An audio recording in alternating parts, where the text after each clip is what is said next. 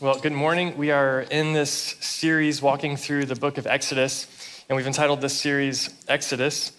Um, he draws us out to draw us in. And the first half of this book is about how God is going to draw his people out of slavery in Egypt. And then the second half is how he takes them to this mountain, the mountain of God, to draw them in to worship. It starts by them building stuff for Pharaoh. It ends by them building a tabernacle so that they can worship the Lord. And we're going to continue that story today. Last week, we saw that God was drawing this little boy out of the Nile. His name was Moses. That's what his name means, is that he was drawn out. So God drew this boy out of the Nile and miraculously saved him so that this man could grow up to, this boy could grow up to save his people. But this ironic thing happens that once this boy grows up and he goes out to save his people, they reject him. And so Moses was saved, then Moses was rejected, and then Moses was exiled. And he murders this man, he runs away, and he goes to this place called Midian. And that's where we pick up the story today. Today, we're going to see again that what man meant for evil by rejecting Moses, God meant for good. And he's going to work through this circumstance to draw Moses back into himself for worship and for mission. So, the next two weeks, we're going to be in Exodus chapter 3 and 4. This is really kind of one scene, and we're going to look at it in two parts. Today, we're going to try to draw out the main theme from these chapters, and then next week, we'll get really specific about some implications that uh, it has for us. So, let's jump in. Exodus chapter 3, if you have a Bible. If you do not, there's a Bible in front of you, uh, page 48. Moses it says, was shepherding the flock of his father in law. So Moses was a shepherd. And this event where God shows up to him happens while he's just at work. Sometimes ordinary places are where God does extraordinary things. Moses just shows up for work this day. He's taking the sheep out, and God is going to meet him.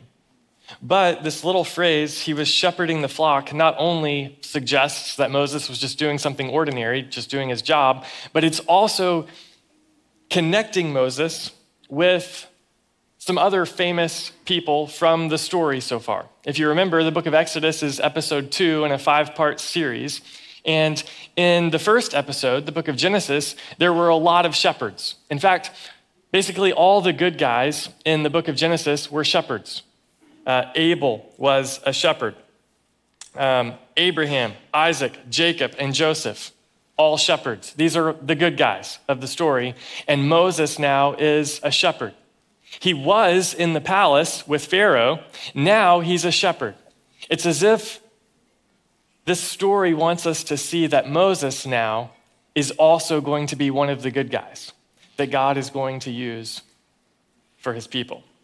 So he's shepherding in Midian, and he leads the flock to the far side of the wilderness. And he came to Horeb, the mountain of God. Another name for this is Mount Sinai. He goes to this mountain, and while he's there, the angel of the Lord appeared to him in a flame of fire within a bush. So, an angel of the Lord appears. An angel of the Lord just refers to somebody who's going to speak on behalf of God. This is God's presence being manifest here. It's God's presence becoming known. And so Moses is with his sheep, and all of a sudden an angel of the Lord appears, but here's how it appears it appears in a flame of fire in a bush. Now, fire is a picture of God's presence throughout the Bible. In Genesis chapter 15, God shows up to Abraham in this flaming pot and a torch. Eventually, God is going to show up to the nation of Israel in Exodus as fire, and he's going to lead them with fire. And here, God's showing up to Moses with fire. But it's interesting, it's not just a flame, it's a flame that's in a bush. And what's interesting about that is that the bush was on fire, it says in verse 2, but it was not consumed.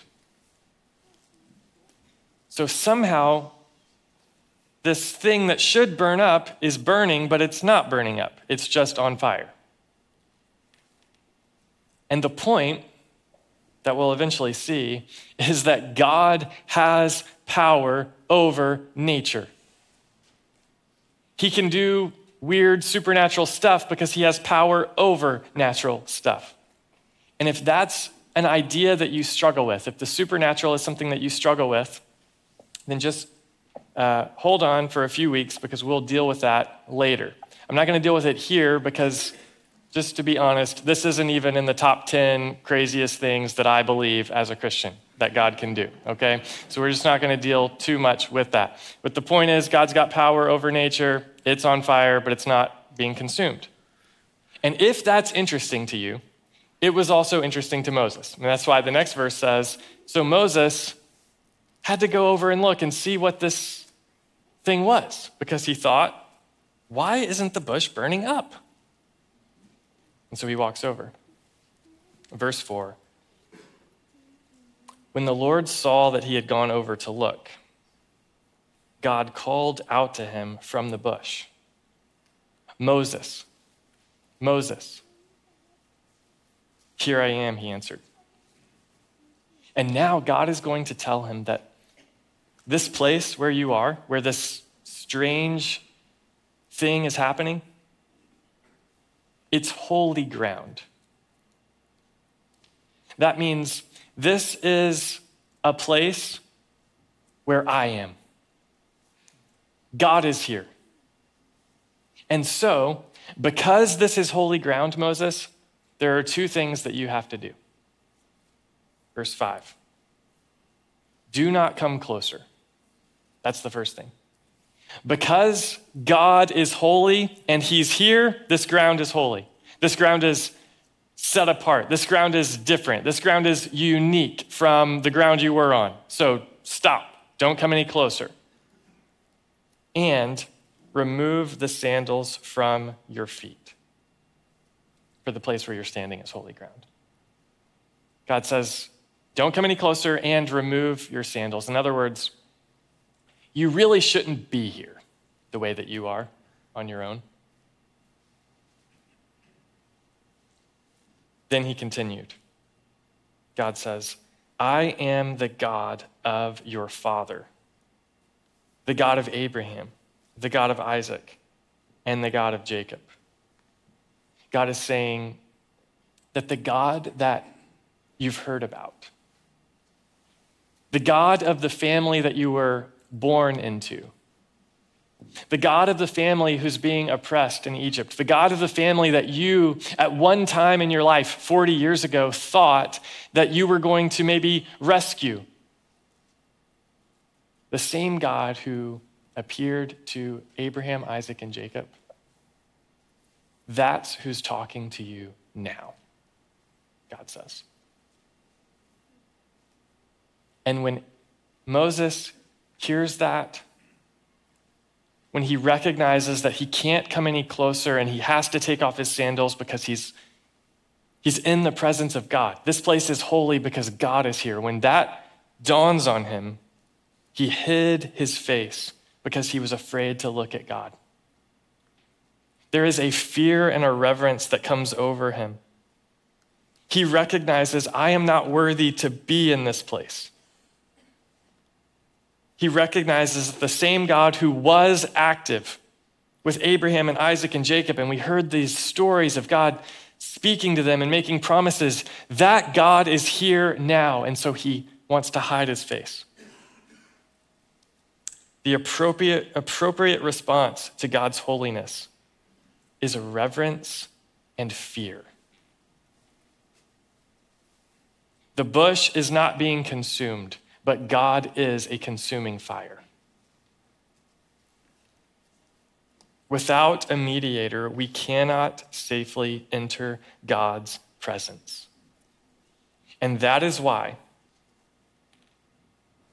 when they come back to this mountain the next time, God is going to give them instructions on how to build a tabernacle so that they can mediate in his presence. But now that Moses is humbled by God, God is going to give this message. Verses 7 through 10 explain what's going to happen in the rest of this book. Then the Lord said, I have observed the misery of my people in Egypt and have heard them crying out because of their oppressors. I know about their sufferings. You see the three things that God says in that verse? He says, I've seen it, I've heard it, and I know. I've seen, I've heard, and I know.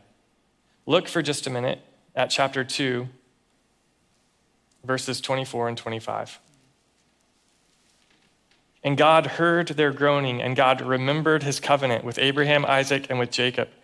And God saw the Israelites, and God knew. At the time, people questioned if any of that stuff was true.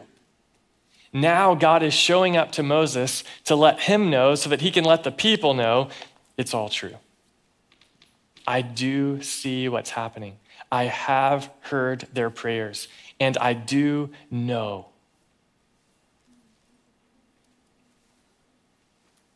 And now, verse 8, not only am I aware, but I'm also taking action. Verse 8, and I have come down to rescue them from the power of the Egyptians and to bring them from that land to a good and spacious land, a land flowing with milk and honey. God says, not only am I aware, but I'm taking action. I'm, I'm coming down to rescue them. I'm going to take them out of that land. In the same way, Moses, that I drew you out of the water, I'm going to draw them out of this land, and I'm going to take them to the land I promised to give Abraham. I keep my promises, God is saying. And I'm going to take them to this spacious land. It's a land that's got milk and honey. Which to me, I'm like, what difference does that make? A land with milk and honey means in order to have milk, you got to have a lot of cattle. In order to have cattle, you got to have a lot of good land for them to graze. So the idea is this is a lush land. This is a land that's got lots of vegetation. They're going to have milk because they're going to be able to have a lot of cattle. And they're going to have honey. That is, there's going to be you know, lots of trees around for bees to be able to make honey. These are, this is just a little shorthand way of explaining that this is going to be like a garden kind of land. It's almost as if God is saying that what I designed for humanity originally in creation to be in a garden, when you go into this land, I'm going to be fulfilling what I wanted humanity to experience in the garden through my people in this land. By saving his people out of Egypt, he's going to be doing a new act of creation, putting his people in a new garden so that they can be with him. But there are some people living in this land right now. It's the territory of the Canaanites, the Hittites, the Amorites, the Perizzites, the Hivites, and the Jebusites. We'll deal with that later. Verse 9 So, because the Israelites' cry for help has come to me, and I have also seen the way the Egyptians are oppressing them. Now, here's his application to Moses. Listen, listen to verse 10. Therefore, go. Therefore, go. I am sending you to Pharaoh so that you may lead my people, the Israelites, out of Egypt. Moses, I drew you out of the water. Now I'm sending you to Pharaoh so that you can lead my people, the Israelites, out of Egypt. I drew you out to draw you in to worship, and now I'm sending you out on mission, God says to Moses. And this is God's pattern. God is going to save the Israelites by sending Moses. And this is how God works. God's mission is to save, and his strategy is to send people. His mission is to save, and his strategy is to send. This is how he works throughout the Bible. God would save humanity by sending Noah to build an ark. God would save all the families of the earth by sending Abraham into a new land. God would save Abraham's family from famine by sending Joseph ahead of them to Egypt. God will eventually save the Israelites by the hand of Moses. Once the people get into the land, they will not walk with him. And as a result, people will begin to overtake them. But God will save his people by sending judges like Deborah and Gideon and Samson to save them. Eventually, God will save a remnant of his people by sending prophets like Isaiah and Jeremiah. God even wants to save the nations. And so he sends a prophet named Jonah to the city of Nineveh in the Assyrian Empire. After a lot of events in the Old Testament, the people are going to be taken out of the land, just like Adam and Eve had to leave the garden, so God's people are going to leave this garden like land. But even then, God will save his people by sending Esther and Ezra and Nehemiah. God saves by sending. He saves his people by sending. And ultimately, God saves the world by sending his son, Jesus. Listen to the most famous verse in the Bible John 3, verse 16. For God loved the world in this way He gave his one and only Son, so that everyone who believes in him will not perish, but have eternal life. And now listen to verse 17. For God did not send his Son into the world to condemn the world, but to save the world through him. Do you see the pattern? Do you see the pattern at work even in the life of Jesus? God sent Jesus. Why? To save. God is sending Moses to save. Jesus is the greater Moses. Jesus is sent not to rescue a physical people out of a physical realm or kingdom. Jesus has come to save a new people from a much worse master than Pharaoh. Listen to John 17, 3. This is eternal life that they may know you, the only true God, and the one you have sent, Jesus Christ. God sent his son, Jesus, so that you can be saved. We are born as slaves to a much harsher master than Pharaoh. We are born as slaves to sin sin destroys our lives, it destroys our identities, and it destroys the lives of those around us. But just as God saw the Israelites and heard their cries and knew,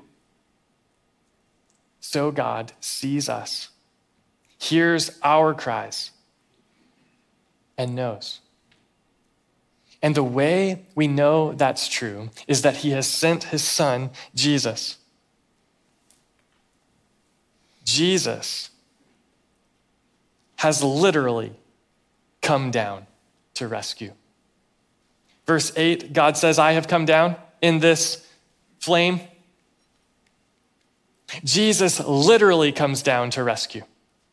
He says in John chapter 3, No one has ascended except for the one who has descended, the Son of Man. Jesus has come to save. In his death, he paid the penalty of sin. In his resurrection, he overthrows sin's power. This is all foreshadowed in the Exodus. Just as the Passover lamb is going to be killed as a sign of saying that there is a substitute for sinners, so Jesus will be killed. And just as the people will pass through the Red Sea, the sea being a picture of death, Jesus passes through literal death. And in so doing, he makes it possible for us to be saved. Jesus is the one that God sends to save us. So if you're here today and you don't know him, come receive him today. Change your mind about your sin. It's not your friend, it is enslaving you. Change your mind about your sin and look to Jesus. Trust in him as the one who can free you from sin and free you from the penalty of sin. Trust in him. When Jesus saves us, he follows God's pattern and he sends us. When Jesus saves us, he sends us. Listen to John chapter 20, verse 21. Jesus said to them again, Peace be with you. As the Father has sent me, I also send you. Now, we could talk about that verse for a long time. We don't have time today. There's a lot there. But he says, As the Father has sent me, I'm sending you. You've been saved, and now you're being sent, Jesus says. God draws us into worship and he sends us out on mission. Listen to Matthew chapter 28, verse 19. I mean, this sounds so similar to Exodus chapter 3 and what God says to Moses. Go, therefore, and make disciples, that is, students, learners, followers of all nations, baptizing them in the name of the Father and the Son and of the Holy Spirit. God saves by sending. His mission is to save, his strategy is to send. He was sending Moses to Egypt, he sent Jesus to the world.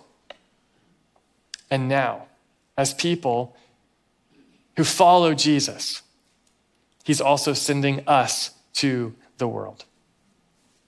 We just sang that song, Until you come, Lord, we will go.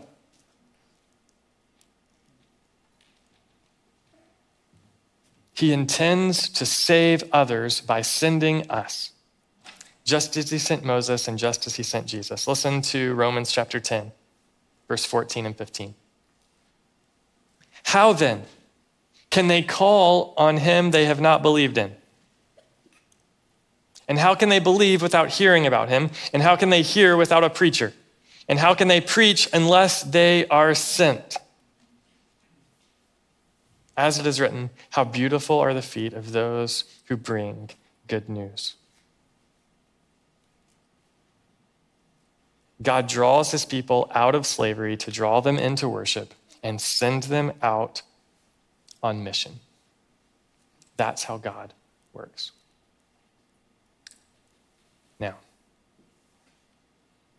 Moses was not super passionate about this plan. Through verse 9, Moses is tracking. He's like, All right, this is the God of Abraham. He's, gonna, he's come to save the people. Good. I was trying to work on that 40 years ago. It's good. And then he gets to verse 10, and everything changes for Moses. Verse 10 is where Moses is jarred. Verse 10 is where God says, This is what I'm going to do. Now go. You're going to do it. Listen to Moses' first question in verse 11. He asks five. We'll look at most of them next week. But listen to his first question in verse 11. But Moses asked God, Who am I? Who am I that I should go to Pharaoh and that I should bring the Israelites out of Egypt? Moses is overwhelmed by the size of this mission. Notice uh, in verse 8, God says, I'm gonna, I've come down to rescue them from the power of the Egyptians. Moses knows better than anyone the power of the Egyptians. And so he's going, All right, God, that's great. You're going to save them. That's good. You want me to do that? Who am I? I don't have that kind of power. He's overwhelmed by the size and the scope of this mission. He's also insecure because of the size of the mission that he's not gifted enough. We'll see that next week. We'll talk more about that next week. He's also insecure that he doesn't know enough. That's why his next question is What's your name? And we'll talk about that in a second, but that's a theological question. He doesn't know enough theology to be used by God. That's what he feels. So he's overwhelmed by the size of the, and scope of the mission. He's insecure about his own gifts and his own knowledge and education. And have you been there before?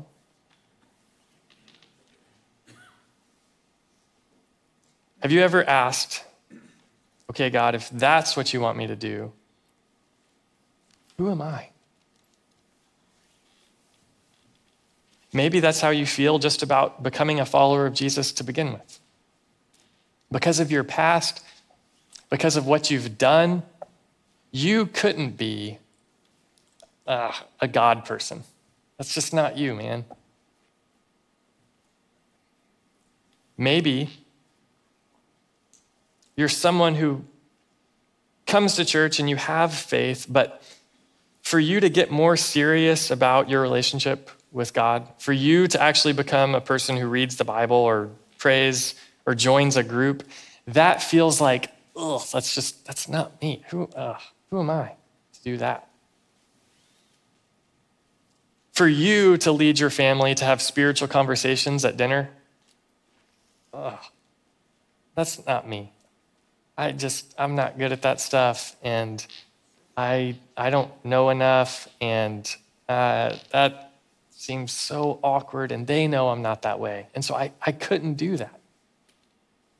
I'm going to try to have a, a, a, conversation about the Bible or what we're learning about God or some kind of spiritual topic with my family. Oh, that's just, I, who am I to do that? Now, Pastor Nate, great. When we're at his house, all right, he can talk about that stuff, okay? But maybe that's how you feel about serving in a ministry. You know, Dennis Tanner, that guy can teach those the kids the Bible. I mean, that guy, he's just so nice. And most people aren't that nice. And ah, oh, but who am I to do that?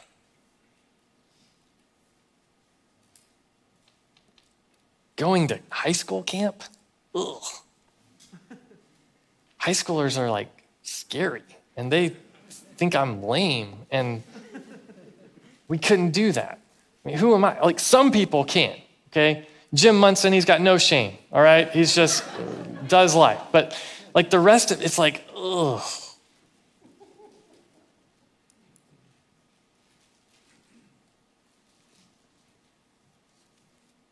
I am supposed to share the gospel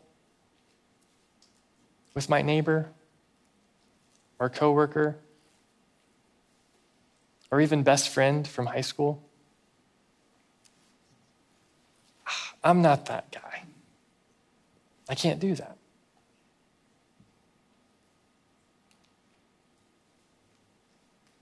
Insecurity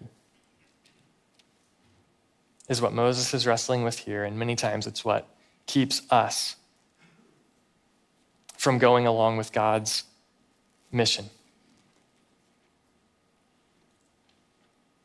And all of us are there from time to time. In fact, if I'm honest, this has been my experience here at Highlands. Um, I was sharing with, I've shared actually two different times this week um, because I've been studying this passage and I'm just thinking about this stuff. And when I became the interim pastor in January, last January, 2021, um, that was announced, and then I had to stand up and give like a little, you know, pep speech or whatever in the staff meeting after it was announced, okay? And there happened to be this other pastor, consultant guy in the room that day.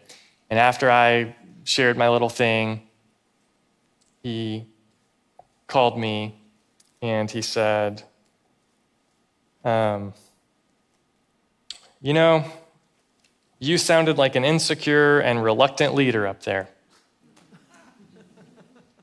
And I said, That's because I am. I'm insecure and I don't really want to do this. That's how I felt.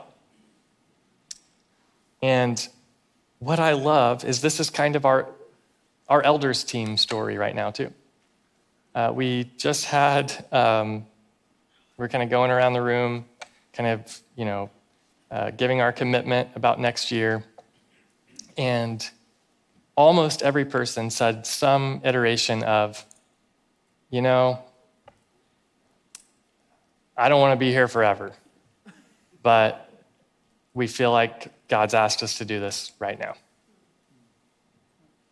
And to me, there's something about that spirit that's actually kind of refreshing. Most of my adult life, I've been super confident and thought, like, I know what to do, and I'll show up, and uh, it'll be fine. And even if I have to fake it, I'll wing it, and it'll turn out, all right? Because I don't know, give me a microphone, and I'll figure it out, you know, in time, and uh, it'll be fine. And you can't fake it the last two years. I mean, you just can't. Many times, one of the ways you'll know it's God calling you to do something is it will feel completely overwhelming to you. And like Moses, you'll ask, Who am I that I should go to Pharaoh and bring them out of Egypt? And God's answer to Moses' question is absolutely brilliant. He answers Moses by using a classic breakup line. He says, It's not you, it's me. It's not you, it's me. God and George Costanza invented this line. It's not you, it's me. Look at verse 12. He answered, But you're actually really gifted, Moses. Don't be so hard on yourself. He answered, Moses, people love you. You're so popular in Egypt. They'll definitely like you. He answered, I will certainly be with you. And this will be the sign that I am the one who sent you. When you bring the people out of Egypt, you will all worship God at this mountain. Then Moses asked God, here's the theological question. If I go to the Israelites and say to them, The God of your fathers has sent me to you, and they say, What's his name? What should I tell them? Now, there's a lot of questions about this. Um, I don't know why he's asking this question, to be honest. I think uh, maybe he's forgotten the name. Uh, in Genesis chapter 12, it says that Abraham built an altar and called on the name of the Lord. And so I don't necessarily think that this is the very first time that God is revealing his name. I think that maybe Moses has just forgotten it. Maybe there's a theological lapse here. He just doesn't have training. I don't know. It's possible that God reveals his name here to Moses, and then Moses writes the Pentateuch, and so then he goes back in and inserts the name. I don't know. Either way, Moses doesn't know something, and he's concerned about his lack of knowledge, his, la- his lack of theological understanding. And here's how God replies to him this time. Verse 14 God replied to Moses, I am who I am. Or, I am the one who is. Or, I am the one who will be. This is what you are to say to the Israelites I am has sent me to you. God also said to Moses, verse 15, Say this to the Israelites the Lord. And right there, you see those all caps, the Lord. That's God's name. That's the third person of I am. This is God's name, Yahweh. Yahweh is just a transliteration of the Hebrew word there. The Lord, the God of your fathers, the God of Abraham, the God of Isaac, and the God of Jacob, has sent me to you. This, Yahweh, this is my name forever. This is how I am to be remembered in every generation. Little Bible reading tip when you read the Bible and you see the word Lord in all caps. You see that like in chapter 3, verse 2. The angel of the Lord appeared to him. Chapter 4, verse 1. Did the Lord not appear to you? See how it's in all caps there? That's the Bible translator's way of letting you know this is God's name, Yahweh. God says this is how I am to be remembered through all generations. Now, this name, I am, I am the one who is, I am the one who will be. Uh, we could, I mean, man, this is just rich and we could talk about forever, but, but here are some implications of this name.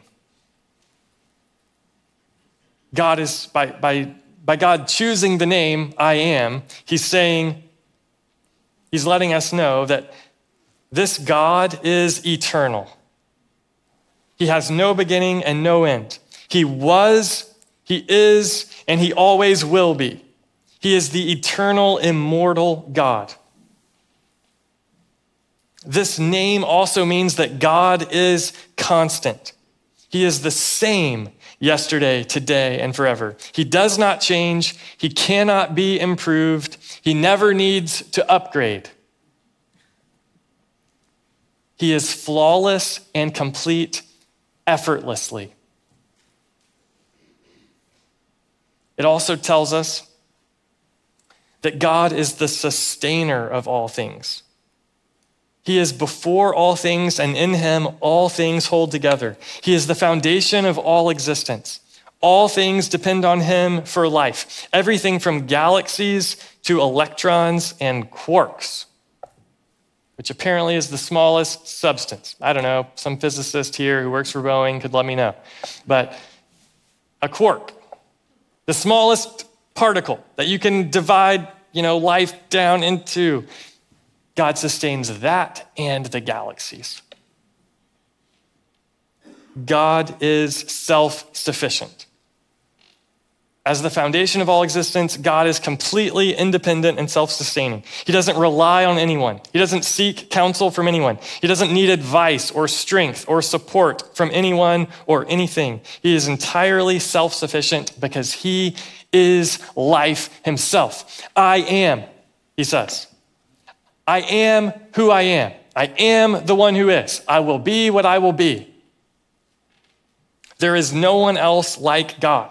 Who has me- measured out the waters in the hollow of his hand? Who has marked off the heavens with the span of his hand? Who has gathered the dust of the earth Who has weighed the mountains on a balance? Who has directed his spirit? Who gave him counsel? Whom did he consult? Who gave him understanding? Who taught him the paths of righteousness? Who taught him knowledge and showed him the way of understanding? The answer to all of these questions is there is no one else. He's God. I am who I am. Who did all of this stuff? In the words of Justin Bieber, if it's not you, God, it's not anyone. If it's not you, it's not anyone. And do you see the significance of God telling Moses that right here? God is showing Moses that confidence for this task, confidence for the mission that God is sending you on, comes not from looking at yourself, but looking at Him. How are you going to overcome the power of the Egyptians, Moses? It's not you, bro. It's me, God says to Moses. Look at me. I am going to be with you. Confidence for your task confidence for you to do what God is calling you to do comes not from looking at yourself, but from looking at God, who is Jesus. In John chapter 8, verse 57, the Jews replied, you aren't 50 years old yet and you've seen Abraham? And Jesus said to them, Truly, I tell you, before Abraham was, I am. Jesus equates himself with God. Right here, after this, they pick up stones to try to kill him. And this Jesus who is God, is the one who is sending you. He has come to save you and he's sending you. And listen to the promise he gives you. Go, therefore, and make disciples of all nations, baptizing them in the name of the Father and of the Son and of the Holy Spirit, teaching them to observe everything I have commanded you. And remember, I am with you always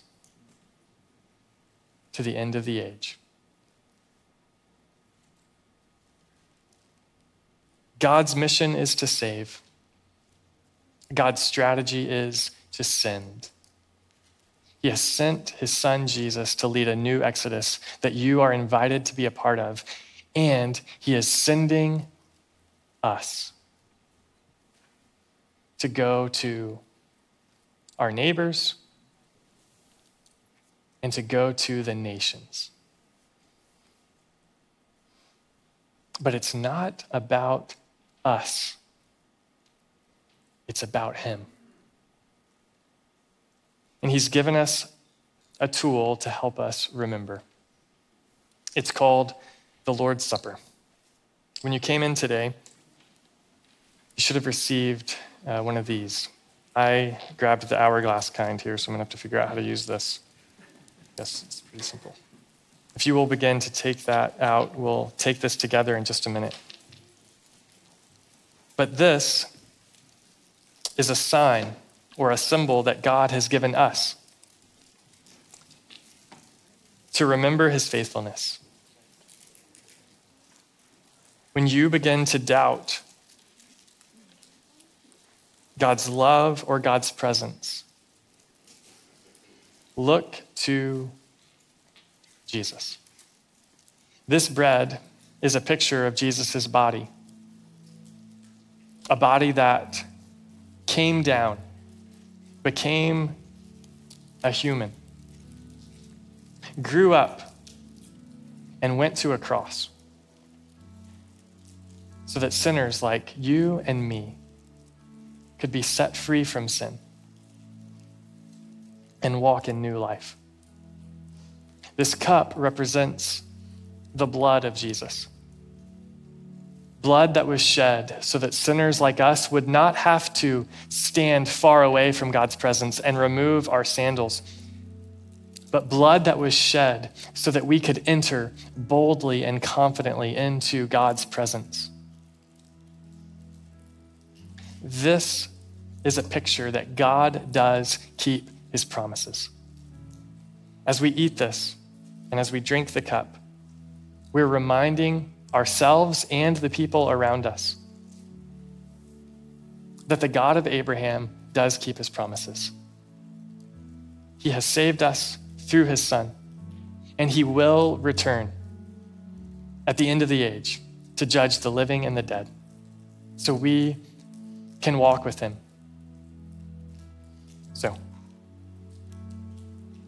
The Apostle Paul writes For I received from the Lord what I also passed on to you. On the night when he was betrayed, the Lord Jesus took bread, and when he had given thanks, broke it, and said, This is my body, which is for you. Do this in remembrance of me.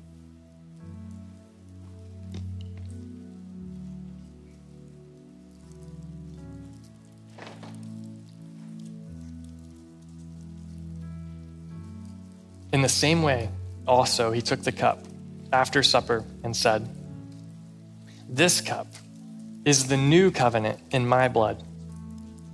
Do this as often as you drink it in remembrance of me.